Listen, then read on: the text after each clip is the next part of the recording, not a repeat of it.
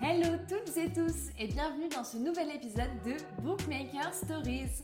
Aujourd'hui je reçois Gigi Canovas, l'autrice de La promesse de Styx sur Wattpad.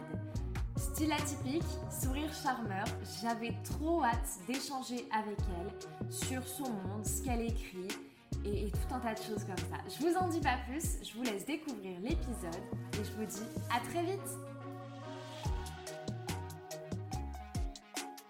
À chaque début de podcast, je demande toujours à l'invité de se présenter euh, pour les gens qui ne connaissent pas. Euh, je suis euh, Gigi Canovas et j'ai écrit récemment une histoire sur la mythologie grecque qui s'appelle La promesse du Styx et que j'ai postée sur Wattpad. Donc tu revisites le mythe d'Hadès et Perséphone.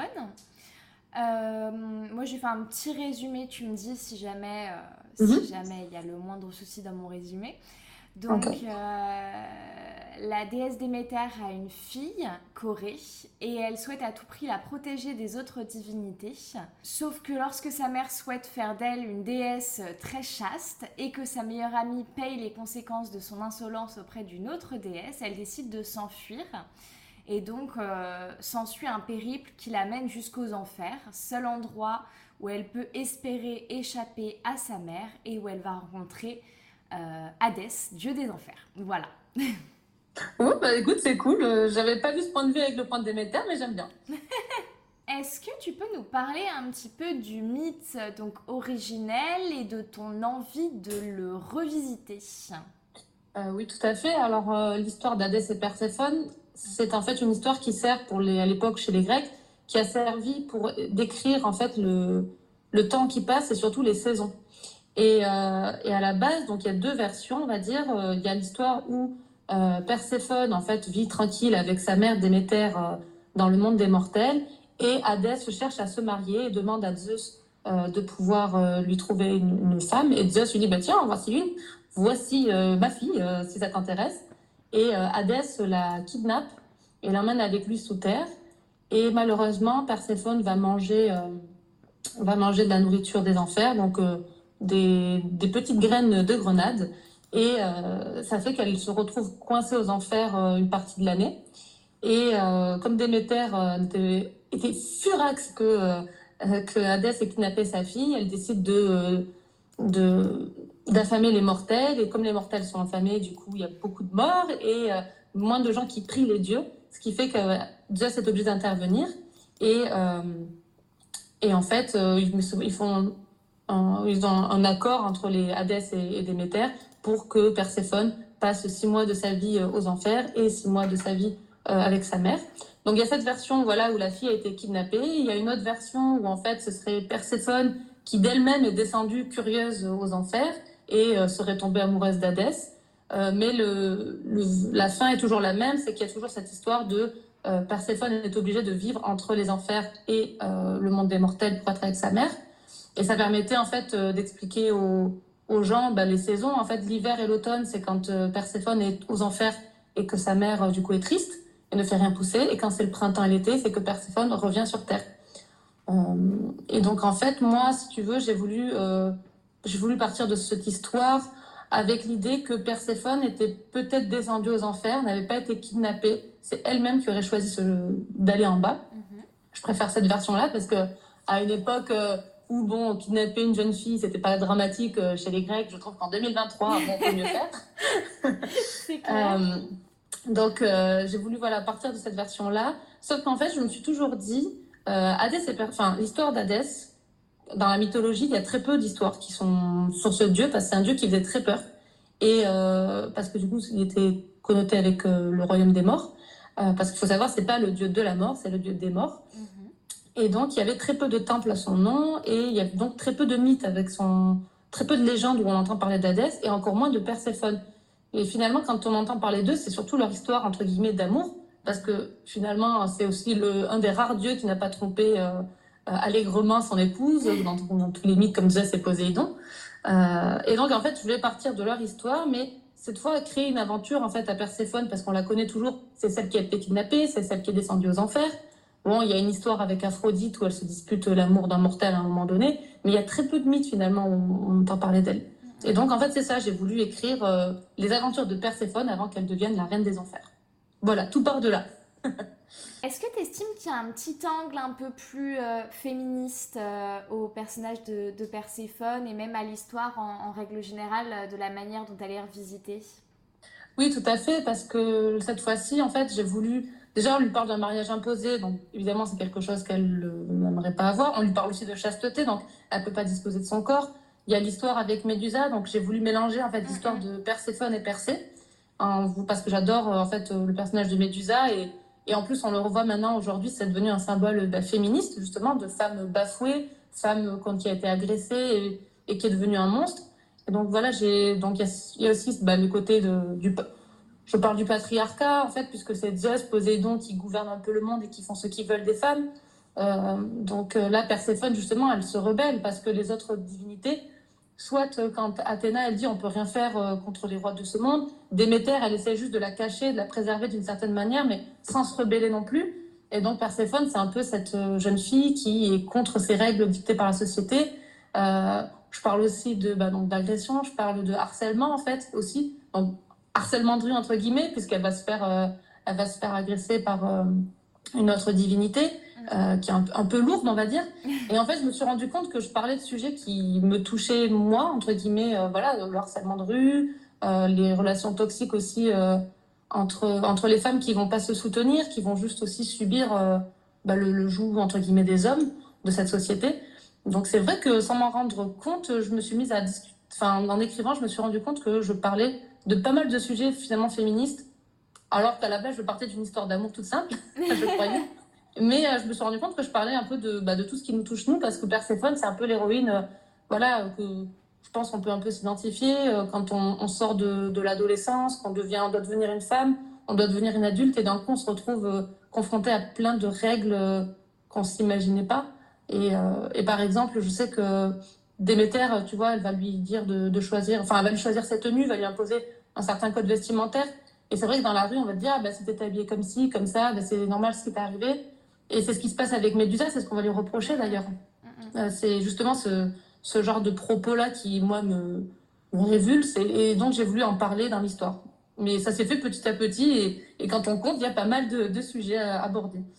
C'est sûr. Est-ce que tu penses que c'est, c'est possible de toute manière d'écrire une histoire d'amour sincèrement sans plus ou moins aborder ce point de vue quand même assez engagé. J'ai l'impression que non, aujourd'hui en 2023, avec, euh, grâce au hashtag MeToo, grâce à tout ce qui se fait sur les réseaux, grâce à tout ce qu'on essaye de faire dans la rue, j'ai l'impression que c'est impossible de, créer maintenant une héroïne euh, toute naïve et innocente et qui se conforte à qui se conforterait euh, juste sous le regard des hommes et, et voilà enfin je pense hein, j'ai l'impression ou j'espère Oui, non, c'est sûr. Euh, c'est compliqué d'écrire une histoire d'amour où, euh, euh, sans que la protagoniste féminine ne, ne s'engage dans, dans, des combats comme ça, même indirectement, quoi. Et puis surtout, effectivement, le mythe d'Hadès et Perséphone qui a quand même un, un côté très, très macho selon les points de vue, mm-hmm. qui effectivement est intéressant à reprendre avec un, un angle actuel, quoi. Oui, bah, c'est ce qui m'intéressait, c'était vraiment que cette histoire de. Parce que, bah voilà, si on se réfère au mythe originel, c'est Zeus et Hadès qui ont décidé de ce mariage sans, sans concerter Déméter, sans concerter Perséphone. Bon, parce que l'époque était comme ça. Mais aujourd'hui, si je voulais parler de cette histoire, oui, c'était avec un point de vue euh, plus moderne, j'espère. Et vraiment donner euh, sa voix au chapitre à Perséphone en tant que femme, puisque bah, dans la mythologie, c'est souvent les, c'est souvent les héros et euh, souvent, les, les, protagonistes féminins, c'est soit elles servent de guide spirituel, soit au contraire, ce sont les méchantes. À un moment donné, elles se font toutes utiliser, soit pour leur magie, soit pour euh, leur titre de reine, soit pour. Euh, apportent. Enfin, elles apportent quelque chose aux héros. Il y a, mais c'était l'époque aussi. Donc, euh, je trouve qu'il y a très peu de personnages féminins forts dans la mythologie grecque si, si on prend pas, nous, le, le temps de les réécrire. Oui, en fait, elles sont elles peuvent être fortes dans, dans les dons qu'elles ont reçus, dans leur statut, dans leur pouvoir, mais elles ne sont, elles ont jamais de force de, de, de, stature, quoi, de caractère. Bah, c'est c'est un peu cette impression que j'ai, parce que bon, bah, Hera, la reine euh, des dieux, bon, bah, finalement, on la connaît parce que c'est la femme jalouse qui est toujours en train de se venger sur euh, les maîtresses euh, de Zeus. si tu parles de Déméter, bon, bah, c'est toujours un peu la déesse qui, qui veille sur la terre, mais quand il s'agit de, de, ces, de, ces, histoires à elle, elle est toujours un peu acariâtre et, et un peu vengeresse. Euh, Athéna, bon, bah, Athéna, c'est toujours la déesse de la sagesse qui accompagne tous les dieux, mais est-ce qu'elle a réellement des aventures à elle?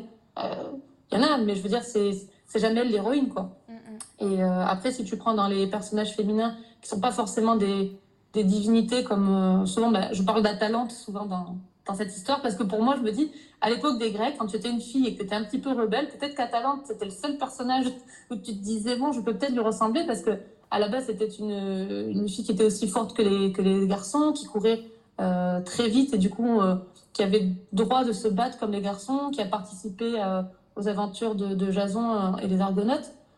Mais à, la fin, elle se fait avoir par, par une pomme d'or parce que c'est un mec qui a, qui a, été aidé par un autre dieu. Donc, finalement, il y a très peu d'héroïnes, je trouve, euh, qui sont, en tout cas, d'héroïnes à qui on a donné euh, une voix au chapitre. J'ai toujours l'impression que c'est du point de vue des hommes. Et ça se ressent, euh, cette introspection un peu que tu fais avec, avec toute la mythologie et tout ça. Bah, le personnage de, de Perséphone qui, qui se rend un petit peu compte de à quel point les dieux sont, sont égoïstes, sont vicieux, sont vengeurs. Il y a quand même une, comment dire, une analyse de la mythologie que tu fais à travers ça, quoi. Euh, oui, bah, j'espère. Je, en tout cas, c'est euh, vrai qu'elle est, euh, enfin qu'elle doit faire face justement à toute la cruauté des, des hommes et des dieux. Parce que j'ai lu justement une phrase qui disait, euh, c'était, alors je sais plus quel philosophe grec qui a écrit ça, mais qui disait finalement la différence entre les dieux et les hommes, c'est simplement qu'ils sont plus grands et qu'ils ont des pouvoirs surnaturels, mais en soi ils ont les mêmes défauts, ils ont les mêmes vices que les que les mortels. Et euh, la jalousie, l'envie. Euh, la violence, la cupidité, enfin, et c'est pour ça en fait que je voulais qu'elle ait à affronter en fait ce monde où finalement homme, enfin Dieu et homme euh, se confondent. Et c'est pour ça que dans mon résumé, je parle de monstres parce qu'on on pourrait croire que les monstres ce sont forcément, euh, ce sont forcément des créatures hideuses. Et, là, je voulais que ce soit en fait euh, bah, plutôt, on va dire les, défauts et les vices des uns et des autres. Mmh, mmh. Oui, on le voit, par exemple euh, au traitement qu'a reçu, euh, qu'a reçu Médusa euh, quand elle a été emprisonnée et tout ça, où en fait c'est elle qui a la stature de monstre, mais pourtant c'est pas elle qui a le comportement quoi.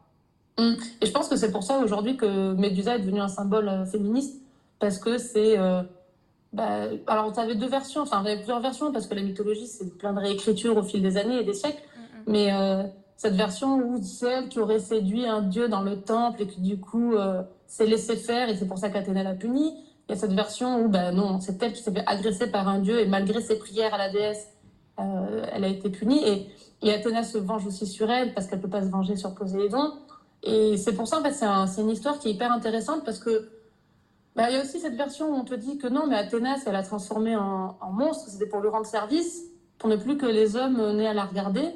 Bon, bah, moi, je trouve que ça manque un peu de, de bah, je veux dire, de d'amitié et de soutien entre femmes. Mm -hmm. Et, euh, et c'est pour ça, en fait, que Athéna, chaque fois, on la voit toujours en, en symbole et on se rend compte qu'il y a l'histoire aussi d'Arachné. Bon, je spoil un peu avec peut-être la fin de, l'histoire, mais Arachné, c'est aussi une, une jeune fille qui, selon les versions, était très talentueuse et, et pouvait tisser mieux que n'importe qui et au point qu'on l'a, on l'a comparé à la déesse Athéna, qui est aussi la, la déesse euh, des tisserands. C'est un mot que je pensais pas utiliser aujourd'hui, les tisserands. Et, euh, et, en fait, euh, jalouse, elle aurait transformé en araignée. Euh, donc je trouve que bah voilà, ça nous montre quand même que y a des, les femmes peuvent être aussi euh, jalouses, euh, peuvent être méchantes, envieuses. C'est des traits qu'on n'en parle pas très souvent chez Athéna parce que c'est censé être la déesse de la sagesse.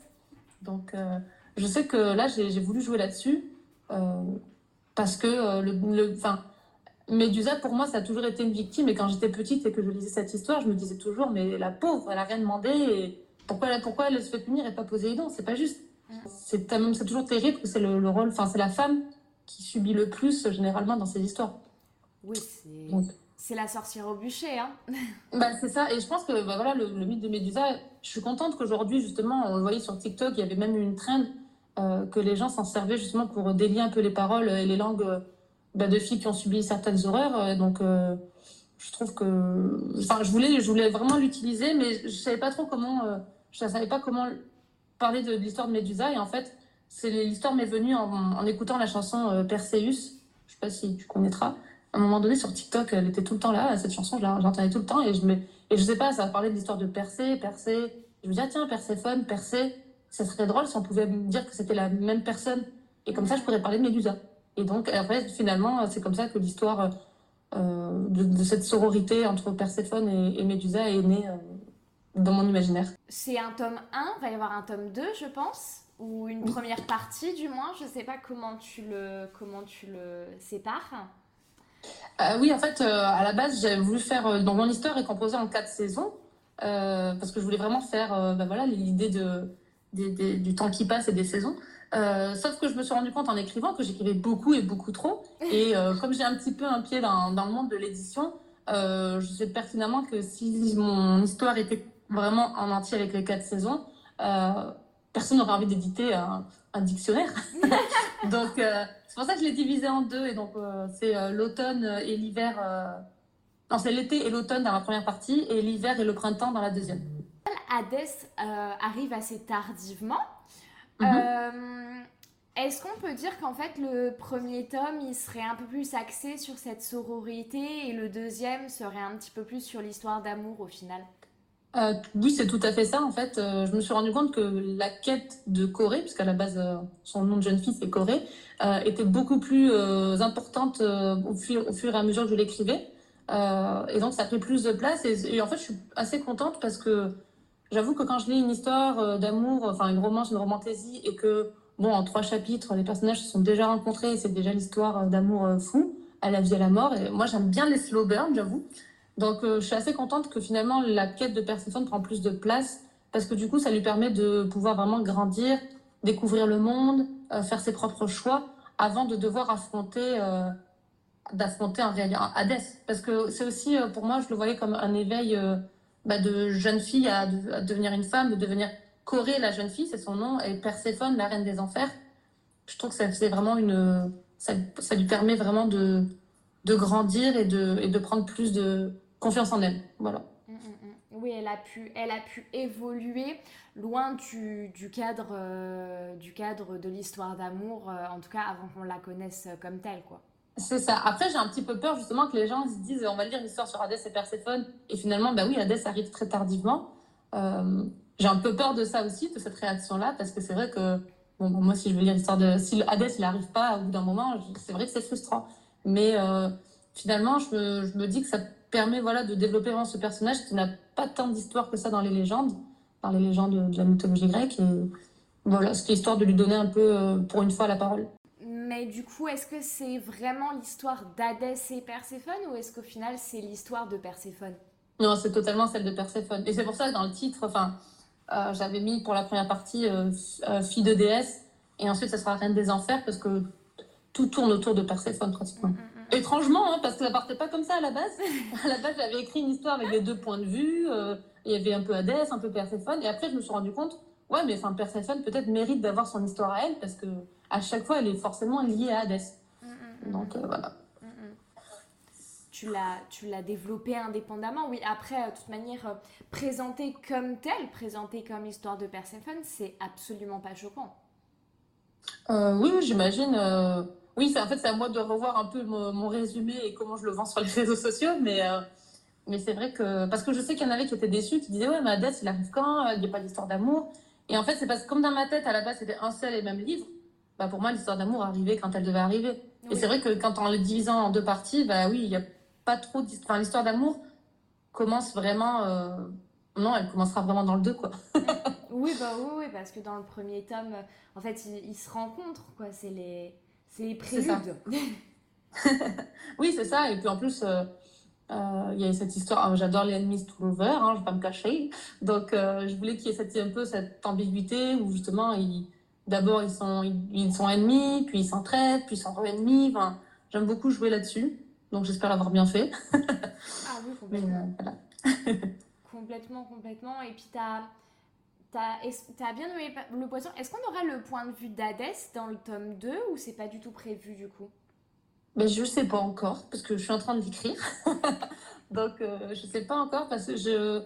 Non, je, je, pense que pour tout ce qui est de la quête, parce que encore une fois, le, quand Perséphone doit devenir reine des enfers, euh, c'est encore son point de vue, elle, c'est son aventure. Hadès est là, Hadès est là pour l'aider à, à grandir ou pas, hein, parce que je ne veux pas trop spoiler, mais, mais euh, non, je pense que, je sais pas, peut-être peut-être le dernier chapitre, je le verrai bien du point de vue d'Hadès, tu vois, pour faire un peu une espèce d'épilogue. Ouais. Mais, euh, mais je pense que l'histoire, ouais, c'est vraiment Perséphone. Mm, mm, mm, euh, le tome 2, tu comptes le publier quand? Ouais, Je suis en plein, en plein cours d'écriture. Euh, J'avoue que j'ai aussi, euh, je corrigeais aussi le, le, la première partie parce que finalement, j'ai mis plus d'un an à l'écrire. Et je me rends compte que euh, les premiers chapitres sont beaucoup trop longs et, et n'ont pas le même rythme que les derniers, que je préfère, je, je préfère ce que j'ai écrit là récemment. Mm-hmm. Donc, euh, je corrige aussi donc, cette première partie-là. Là, en plus, il y a eu les, les, bah, les, résultats pour le concours de collection R auquel je participais. J'ai pas été sélectionnée, mais du coup, ça me donne plus de temps euh, tranquille pour euh, corriger cette partie 1 et me lancer dans la partie 2. Mais j'avoue que je suis en train de l'écrire parce que là, je suis enfin aux enfers avec Alice à huis clos. j'avoue que c'est le moment aussi que j'attendais. c'est le, c'est le moment de, de, du slow burn, burn, burn, quoi. oui, là, pour le coup, oui, on est dedans. Et, euh, et en fait... Euh, c'est aussi, j'ai appris en fait au fur et à mesure dans l'écriture, euh, parce que j'essaye d'écrire depuis très longtemps, mais c'est vrai que souvent la, la, vie quotidienne va prendre le dessus, ou la vie sociale, ce qui fait que bah, le travail, euh, bah, je rentre tard, donc j'ai pas le temps d'écrire, donc après j'écris comme je peux euh, entre deux heures, et moi je me rends compte j'ai besoin vraiment d'avoir plusieurs heures d'affilée où je peux me concentrer avec ma petite musique, mon petit thé, mon petit plaid, mon petit cérémonial. Mmh. Donc euh, c'est vrai que j'ai mis beaucoup de temps à écrire euh, la les premiers chapitres. Après, il y a eu pas mal de mots où je n'ai pas écrit. Et en fait, je me rends compte que l'écriture, tout le monde le dit. Hein. Toutes les autrices et les auteurs sur les réseaux sociaux te le disent. C'est bien un rythme à prendre. Ouais. C'est vraiment un entraînement. C'est tous les jours un petit peu. Et, euh, et, là, maintenant, ce rythme, je pense l'avoir. Donc, euh, j'espère que le tome 2 arrivera plus vite. oui, c'est de l'exercice. C'est un peu comme un sport. Il faut pratiquer pour, euh, pour garder le rythme, quoi. Ah, ben c'est complètement ça. Parce que en fait, alors il y a des fois aussi où tu bloques sur un chapitre pendant des jours. Euh, ça m'est arrivé, j'avais une semaine, je ne sais pas quoi écrire, comment, comment décrire toute cette, euh, toute cette action que tu me vient en tête. Euh, et des fois, ça bloque et donc tu mets du temps, ça fait, c'est frustrant, mais il faut essayer. Quoi. Faut, comme un entraînement, il y a des fois tu as mal, tu as des courbatures, il faut, faut, continuer. Ouais, je suis en train de comparer l'écriture à, à, un vrai sport physique. Non, mais c'est le cas. Hein. Les gens ne se rendent pas forcément compte, mais écrire un roman, c'est c'est en fait c'est un marathon parce que c'est vraiment sur la durée quoi. Faut, faut avoir le cardio pour la durée. Bah, c'est ça. En fait j'ai alors moi justement c'est que à la base j'écrivais bah, toute seule dans ma chambre euh, bon je montrais quand même à mon copain qui est mon fan number one soutien et euh, mais c'est vrai que je montrais pas et je, je pense que j'avais besoin de la j'avais besoin aussi de la validation des gens pour me dire euh, parce que ça fait longtemps que je rêve d'écrire et ça fait longtemps que j'écris des choses que je poste pas je termine aucun projet parce que voilà et en fait, de l'avoir posté sur euh, le site Plume d'Argent, d'avoir des commentaires, j'étais là, wow En fait, les gens, ils ont dit qu'ils aiment bien. Et euh, après, euh, sur les réseaux sociaux, on m'a beaucoup soutenu aussi. Donc après, je l'ai mis sur Wattpad. Et euh, bah, d'avoir des petits commentaires, en fait, ça m'a beaucoup aidé, ça m'a vraiment boosté. Euh, en plus, il y a, y a Lorenzo, la bouquinerie de Lorenzo, qui organisait des, des lectures communes. Donc il y avait il y avait une vingtaine, trentaine de gens qui le lisaient. Et tous les dimanches, il y avait un petit briefing sur le, les chapitres qu'ils avaient lus. Et en fait, ça m'a beaucoup aidé parce que ça m'a motivé à avancer en me disant il y a des gens qui me lisent, ils méritent d'avoir la fin. oui. Donc, euh, donc c'est vrai que là, je, je sais qu'il y a d'autres auteurs et autrices qui préfèrent euh, écrire dans leur chambre tranquille, euh, à, la, à, la, lumière de leur bougie, et ensuite, quand ils auront fini, ils vont l'envoyer à des maisons d'édition. Et moi, je me rends compte que j'ai besoin de, cette, de ce soutien, cette validation de, de n'importe qui, en fait, hein, finalement. Et ça m'a beaucoup aidé. Donc voilà, je pense que là, maintenant, je suis vraiment remontée à bloc pour écrire et j'espère écrire plus vite. C'est un objectif, quoi, d'avoir des personnes qui sont là et qui te, qui te font des retours et tout. Ça te permet d'avoir un objectif dans le temps parce que quand, euh, quand tu écris que pour toi, c'est quand même compliqué de réussir à avancer parce que t'as pas de but si ce n'est terminer l'histoire. Mais bon, c'est quand même hyper, euh, hyper large, quoi, comme but. Bah, c'est ça, et avec les, le concours d'écriture de collection R, ça m'a fait aussi une deadline. Parce que, euh, en fait, en janvier, je me disais, bah, c'est bon, il me reste plus que 3-4 chapitres. Et puis, plus j'écrivais, plus ça rajoutait des chapitres. Donc, absolument pas ce que j'avais prévu dans mon plan. Et, et, en fait, après, il y a eu ce concours. Je me suis dit, bon, allez, chaud, je vais faire pour le concours. Sauf que bah, j'ai terminé le dernier chapitre vraiment le jour même du concours, en fait. Et, à, 3 heures euh, de, de, la deadline de, minuit. C'était donc le temps de corriger un petit peu. tout le monde, tout le monde m'aidait, mon petit frère, mon copain, mes parents, tout le monde essayait de corriger, de dire si ça allait, tout ça. Euh, il fallait faire la vidéo. Donc en fait, ça m'avait. Enfin, je me rends compte que c'est horrible à dire, mais je travaille pas mal euh, dans le rush. Ça m'aide beaucoup. L'adrénaline, le, stress. Mais ça, j'ai toujours fait ça, même dans mes études. Hein, le rendre les mémoires, c'était toujours à la dernière minute, les exposés, tout ça. Donc... je, vis dangereusement, je pense. Et ça, et ça m'aide pour, ça m'a aidé pour écrire. Et euh, après, tout le monde a sa méthode, hein, évidemment. Mais euh, je, pense que c'est mieux d'être serein et d'écrire calmement et avec son plan et pas dans le stress comme j'ai fait. Je pense que chaque. Euh, s'il y a bien un truc que, que j'ai retenu là cette année depuis le lancement du podcast, c'est que vraiment, il y a deux types d'auteurs. Il y a ceux qui ont des plans super détaillés, super concis, bien planifiés, tout nickel, euh, parfait. Mhm. Et il y a ceux qui en ont partout, qui rajoutent des trucs, qui, sont toujours dans le rush, qui disent oui, je publie un chapitre demain, et puis une heure avant, qui sont là, merde, merde, merde, merde, merde, merde, ben, en fait, je suis vraiment un peu des deux parce que j'ai vraiment mon, mon plan, il est détaillé, alors jusque vraiment détaillé, euh, des fois trop détaillé j'ai ce plan qui est fait, euh, je sais ce que je dois mettre, je sais à quoi ressemblent tous mes personnages. J'ai un dossier par personnage, je sais exactement c'est quoi leur trait physique, leur caractère, euh, leur passé. J'ai inventé tout le passé de mes personnages pour être sûr de ne bah, pas dire de bêtises, tout ça. Et, euh, finalement, j'ai écrit. Et quand j'ai écrit, je me rends compte qu'il se passe des choses que j'avais pas du tout prévues. Et ça, c'est trop magique comme moment parce que tu as l'impression de vraiment voir tes personnages prendre vie. Bah, à la base, elle devait aller d'un point A à un point B, et puis finalement, ça se transforme, il y a une quête, un point C. Je oh, oh, oh, oh, J'avais pas prévu ça, et en fait, j'écris, et puis je vais voir mon copain en courant. Il est en train de se passer ça, Perséphone, elle a pris cette décision alors que c'était pas prévu, qu'est-ce que je fais? Il dit, bah vas-y, continue. Mais il y a des chapitres, par exemple, euh, euh, je sais que euh, le chapitre, quand elle descend aux enfers, elle devait juste passer une porte et rentrer aux enfers. Non, c'est devenu une espèce de quête à crapahuter dans des dans des cavernes. Je disais, mais qu'est-ce que je suis en train de créer là Une espèce de devinette euh, pas du tout prévue? qu'est-ce que c'est que ce truc-là? Et en fait, ça m'a pris un chapitre complet. Mais parce qu'en fait, tu t'amuses en écrivant. Et, et, moi, je sais que dans ma tête, je suis très visuelle, donc euh, je vois vraiment un film, et donc ça me rajoute des, scènes en plus. Justement, c'était euh, c'était un point que je voulais aborder. parce que tes, comment dire, tes chapitres sont très visuels. tu t'attardes beaucoup sur les descriptions, sur les, les points euh, historiques, on va dire, avec euh, les objets, les vêtements. Euh, tu, tu, passes beaucoup de temps dans, à, vraiment visualiser un monde de toutes pièces. c'est vraiment, c'est comme ça que tu fonctionnes vraiment quand tu écris Oui, tout à fait. En fait, c'est, je me suis rendu compte que quand je lisais des histoires sur la mythologie, par exemple, en tout cas sur le mythe d'Hadès et Perséphone, autant j'adore leur Olympus, euh, parce qu'on est plongé dans un monde de, mythologie en même temps très moderne. Et j'aime beaucoup comment Rachel Smith, elle, elle va utiliser certains mots. Euh, bah, par exemple, pour parler du sang des dieux, l'icor, c'est quelque chose que euh, très peu de personnes, à part quand tu es fan hardcore de mythologie, que tu peux connaître, on va dire, je, pense, sans me vanter.